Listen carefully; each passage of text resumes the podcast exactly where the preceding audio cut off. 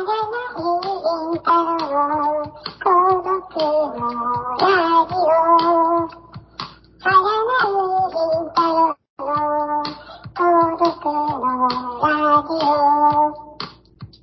独の占いラジオ。はい、こんにちは。大人のラジオごっこ、10分有造の週末増刊号、別冊10分有造です。こんにちは、はがないりんたろうです。今回もここで有造さんをゲストにお迎えしてお届けします。ここでさんよろしくお願いいたします。はいはいはいはいはい。えーとですね、まあ、BS を見ていたらですね、はいえービルブラレトロ担保っていう番組とですね、えー町中華でやろうぜと同じ時間帯にやっていてですね、どちらを見ようかと悩んだここというぞうです。よろしくお願いします。ごめんなさい。最初の方の番組名がちょっとうまく聞き取れなかったんですけども。えービルブラレトロ担保ですね。まあ、ビルをブラッと。ビルブラ？はいはいはいビルブラね、多分そういう略だと思うんです。はい。えーレトロ担保ということですね。はいあの、町中華でやろうぜというですね、まあ、どちらも似たような番組なんですけど、はい。はい。え、それ、町中華ってあの、たまちゃんがやってるやつですか？たまちゃんがやってるんですね、たまちゃんがやってるんねですねえ、すだから、え、え、そ BS、BS、BS なんですか ?CS、BS? BS、BS、BS。どれちゃって、あ実家に帰ると BS が見れるもんですかなんか、たまちゃんの中華の方は、TBS 系ですね、確かね。かな？わかんないけど。あの、時々、CBC で日曜の昼間にやってたりする。やってたりするんだね、きっとね。ええはいはいはいはいはいはいはい。ということでございます。それはそれで、あれですね、あの、し、まあ、チャンネルが多くなると、そういうことも。ああ、まあ、どっちらも見逃したからって別に何らあの人生に損失はない番組なんですけれども。あの、今は違う。昔、5年、5年ぐらい前は、あの、こちらのメーテルとテレビ愛知で、ちょうど今の時間帯は2時間ドラマのさあの再放送やってて、どっち、どっち見ようかっていつもなんか 選んでどっちかこう録画してっていうことしてますなるほどね。はいはいはいはい。はい。では、えっ、と、このポッドキャスト10分有造を毎週月曜日と木曜日に定期配信をしておりまして、私と心さんが週ごとに、えー担当とテーマを決めて、えーお話をするというスタイルでお届けをしております。で、えー来週が、えー私が担当で、えーこの間、毎月やっております、月一黒沢明、えーちょっと、えー最近、えー、椿三十郎やったばかりですけども、えーまあシリーズということで、えーその元、元編といいますかね、前作、用心棒についてお話をしたいと思いますので、よろしくお願いいたし了ます。解です。よろしくお願いします。で、えこの週末のベースタス10分有造は、えー私とコードさんのえー気になるニュースですとか、近況報告ですとか、その他いろいろとこう、雑談フリークトーク的にお話をえーしたいと思うんですが、まず、まあ、今週気になるニュースということで、まあね、まあ、ましましいろいろあるんですけれども、えーはい、どうぞ。ちょっと、あの、あんまりこの、あの、10分の中で取り上げてこなかったかなっていうところで言うと、はい。東京オリンピックのはあ汚職汚職談合ああ、がもうど。んどんどんどんいろいろと出てきて、全貌がどうなのかよくわからなくなりなりつつ大変なことになっているんですけども、まず、あの、素朴な疑問としては、あそこで、はいえー、なんだ、起訴、起訴されてるのかな？あの、うん書類送検、ちょっとそれのあれよくわかりませんけども、はい電通とか行動が変わっているんですけど、そうやって今、今でもそうね、政府系のいろんな入札に関わってはい。いるのかどうなのかということを、こちょっと、あの、そういうこと、詳しい小田さんにお聞きしたかったんですけども。ああ、なるほど、なるほど。はいはいは。はいえっとね、まあ、じゃあ、ちょっとあの、え若干ずれた発言になっちゃうといけないと思うかもしれませんけど、ええあの、まあ、僕の感想なんですけどね。はいはいはい。あの、なんていうかな、まあ、あのまあ、私は70年代大学に通ってたんですけええども、はいはい。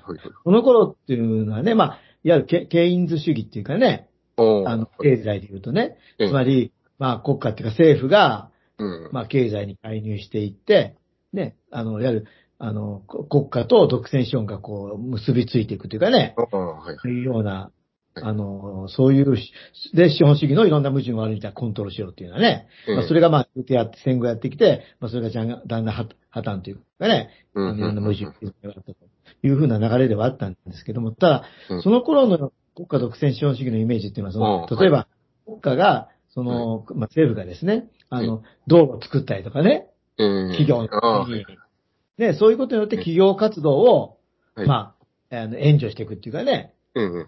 ね、つまり、あの、愛知県なんかこの トゥ、トヨタ道路みたいなのが結構いっぱいあるわけですけれども、はい、はい。そういうレベルで考えていたんですが、うん。あなんか今の現状現状を見ると、うん。税金をね、そのなんかこの、あの、すなんていうんだろう、お友達企業に横流しするみたいなね。あまりにも、これ、これなんか、企業のね、援助じゃなくて、なんか税金を上げちゃうみたいなああ、はい。のがね、この間のこの、オリンピックなんか見てると、そういう構造になってて、それはちょっと、あの、資本主義のモラルにも反するんじゃないかと。で、うん。そういうことをですね、うんあの、非常に感じるわけですよ。うん。やっぱやっちゃいけないことやってるよね。そうですね。うん。港作るとかさ、道路作るとかさ、うんうんねあの、みあの、海埋めてあの工業団地作るとかさ。そういうのがまだまあ、まだ理解できるわけですよね。うん。で、そこに工場が自分たちで、じゃあ、あの、あの、あの、会社が工場を建てて、自分たちで運営していくのかいう、まだね、大義名分もあるわけですけど、なんか、この間のあの、こオリンピックだとか見てると、おおお金渡してるのと同じじゃんみたいな税金が集めてきので、そんなことをちょっと、あの、感じているっていうのが一つですよね。うん。で、まあ、あと、まあ、あの、いわゆる広告代理店ですよね、電通。うん広告代理店だね。広告ね。ね、いわゆる昔からの、いわゆる広告代理店って言われたところですよね。うんまあそういったところが、まあ、特に戦後なんか大きなイベントをね、はいはいはい。やって、うん。まあ結局、ああいう会社ってのは別に自分のとこでいろんな細かいことまでやるわけではないわけですよね。当然ながら。うんはいはい。で、まあ、まあいろんな差配をしていくってね、はい。差配をしていって、あの、まあいろんな会社がかか、まあこれはあり得ることなわけですよ。それを単純に中抜きみたいな言い方をするのもね、うん。どうかと思って、それぞれの会社が関わるというのは、それはね、舞台を作ろうと思ったら舞台の得意な会社があるし、ね、そういうのに、こう、し仕事を回していくってことはあるとは思うんですけど、うん。で、まあ、大元のプロデュースをするっていうことはあると思うんですがうん、それがすごく歪んだ形になってるかな、というふうにも思っています。それが今回のようなね、そうあの、そういう賄賂とかを生んでるのかなというふうな気がしますということです。はい。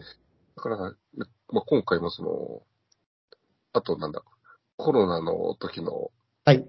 あれもありましたけど、そういうことを、その、まあ、政府とかね、あの、ちゃんと調べてくださいって言うと、政府はそれは守秘義務かかるから、あの、はいはいはいはい。調べられませんみたいなことですね。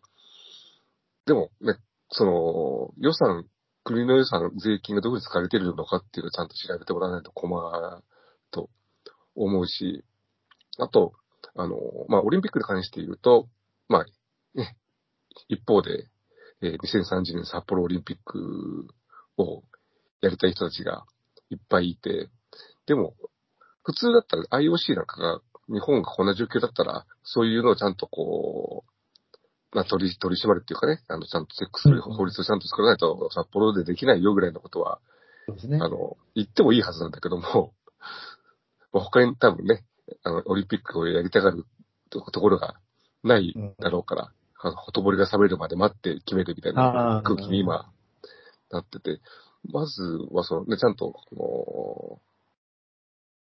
その今今のそのね、東京オリンピックのことをちゃんと、あの、裁判等で全部明らかにするのとともに、じゃあそれを再発防止どうするのかっていう、うん。法律をちゃんと作らないとっていう、うん。なんかね、それはそれで、あの、あその時の担当者が、こう、そういうことをやっちゃったで済ませようとしてる、うん。うん。うん。えーしていて、ちゃん、ね、その辺もちゃんと国家利用してもらわないといけないし、うん。国も、あの、まあ、そもそもそのね、生産団体がもう解散しちゃったんでしたっけ？ああ、はいはいはい。はい。ね。それ、それも含めて、それどうなのって、こういうことがあったからそういうことしないとちゃんとね、そういうことを、ちゃんと法律作らないといけないな、と。いうふうに、えー思っている次第です。あの、さっきの話にね、若干戻るんですけれども、その、まあ、まあ民間でできることは民間でみたいなことでね、うん。うんまあその、ああいうコロナ対策なんかも、いろんなその、はい。なんていうんだろうな、電話窓口なんかをね、はいはいはい。ね、本来は保健所がやるとか、保健所が主導して、まあ、はい。あの、公的機関というかね、役所とか、そういったところがやれる方が、まあ、本当は望ましいとは思うんですけれども、うん。あの、専門家がいるわけですからね。で専門家の人、だからそれをこう、人材派遣会社ね、パスナとかね、はいああいったとこ、あれは GoTo トラベルなんかだとね、そうそう旅行会社にね、はい。あの、委託するみたいなことね、そうやってる中で、うん。非常にこう、特にあの、あの、コロナ対策なんかでね、あの、いわゆる受付窓口をそういう派遣会社なんかにすることによってね、まあ実際全然その、そういうことに慣れた人なんているわけじゃないわけじゃない、はっきり言って。ね派遣会社なんかだって、そういう、そのためにまた人を募集した人だけね。そうですよね。じゃあそれをちゃんとじゃあコントロールしするのを、ね、役所の部分でできてればいいんだけど、うん。実際できてなくって、はい。ね、例えばい一日1000件、あの、受付体制作りますよみたいな、こう、ね、歌い文句で、ええ、あの、そういう会社、派遣会社等がやったけど、実際100人もできないとかね。うそこらは本当にこう、この、まあ、なんていうかな、さっき見たお金を、国家予算というか、せ税金をね、うん。あの、あるいは無駄にしてる部分がうん、ね、うん、うん。あるんじゃないかっていうのはね、非常に、ね、だから、民間が優れてよなんていうのは単純にはありえないわけじゃないですか。そうですよね。ね、民間が優れてて、公務労働がダメなんていうことはさ、ええ、ええそれをなんかそういうふうにこうやってきたっていうのはおかしいななんて思ってます。そうですね。あの、まさに、あの、マイナンバーのキャンペーンもそうですよね。あ、そうだね。うん。でもまあ、一遍お話ししたんで、か詳しく言いませんけども、本当に、そういう、いろんなところを儲けさせるためにこのシステム作ったんだろうな。なんか本当によくわかる。でした。はい。では、あ、もう10 12分過ぎる。はい。はい。では、えっ、と、来週私が担当で、えー、月一黒沢明、用心棒についてお話をしますので、はいぜひください。では、ここまでお聞きいただきありがとうございました。ありがとうございました。またねはがない、りんたろうの孤独のラジオ。孤独の儚いラジオ。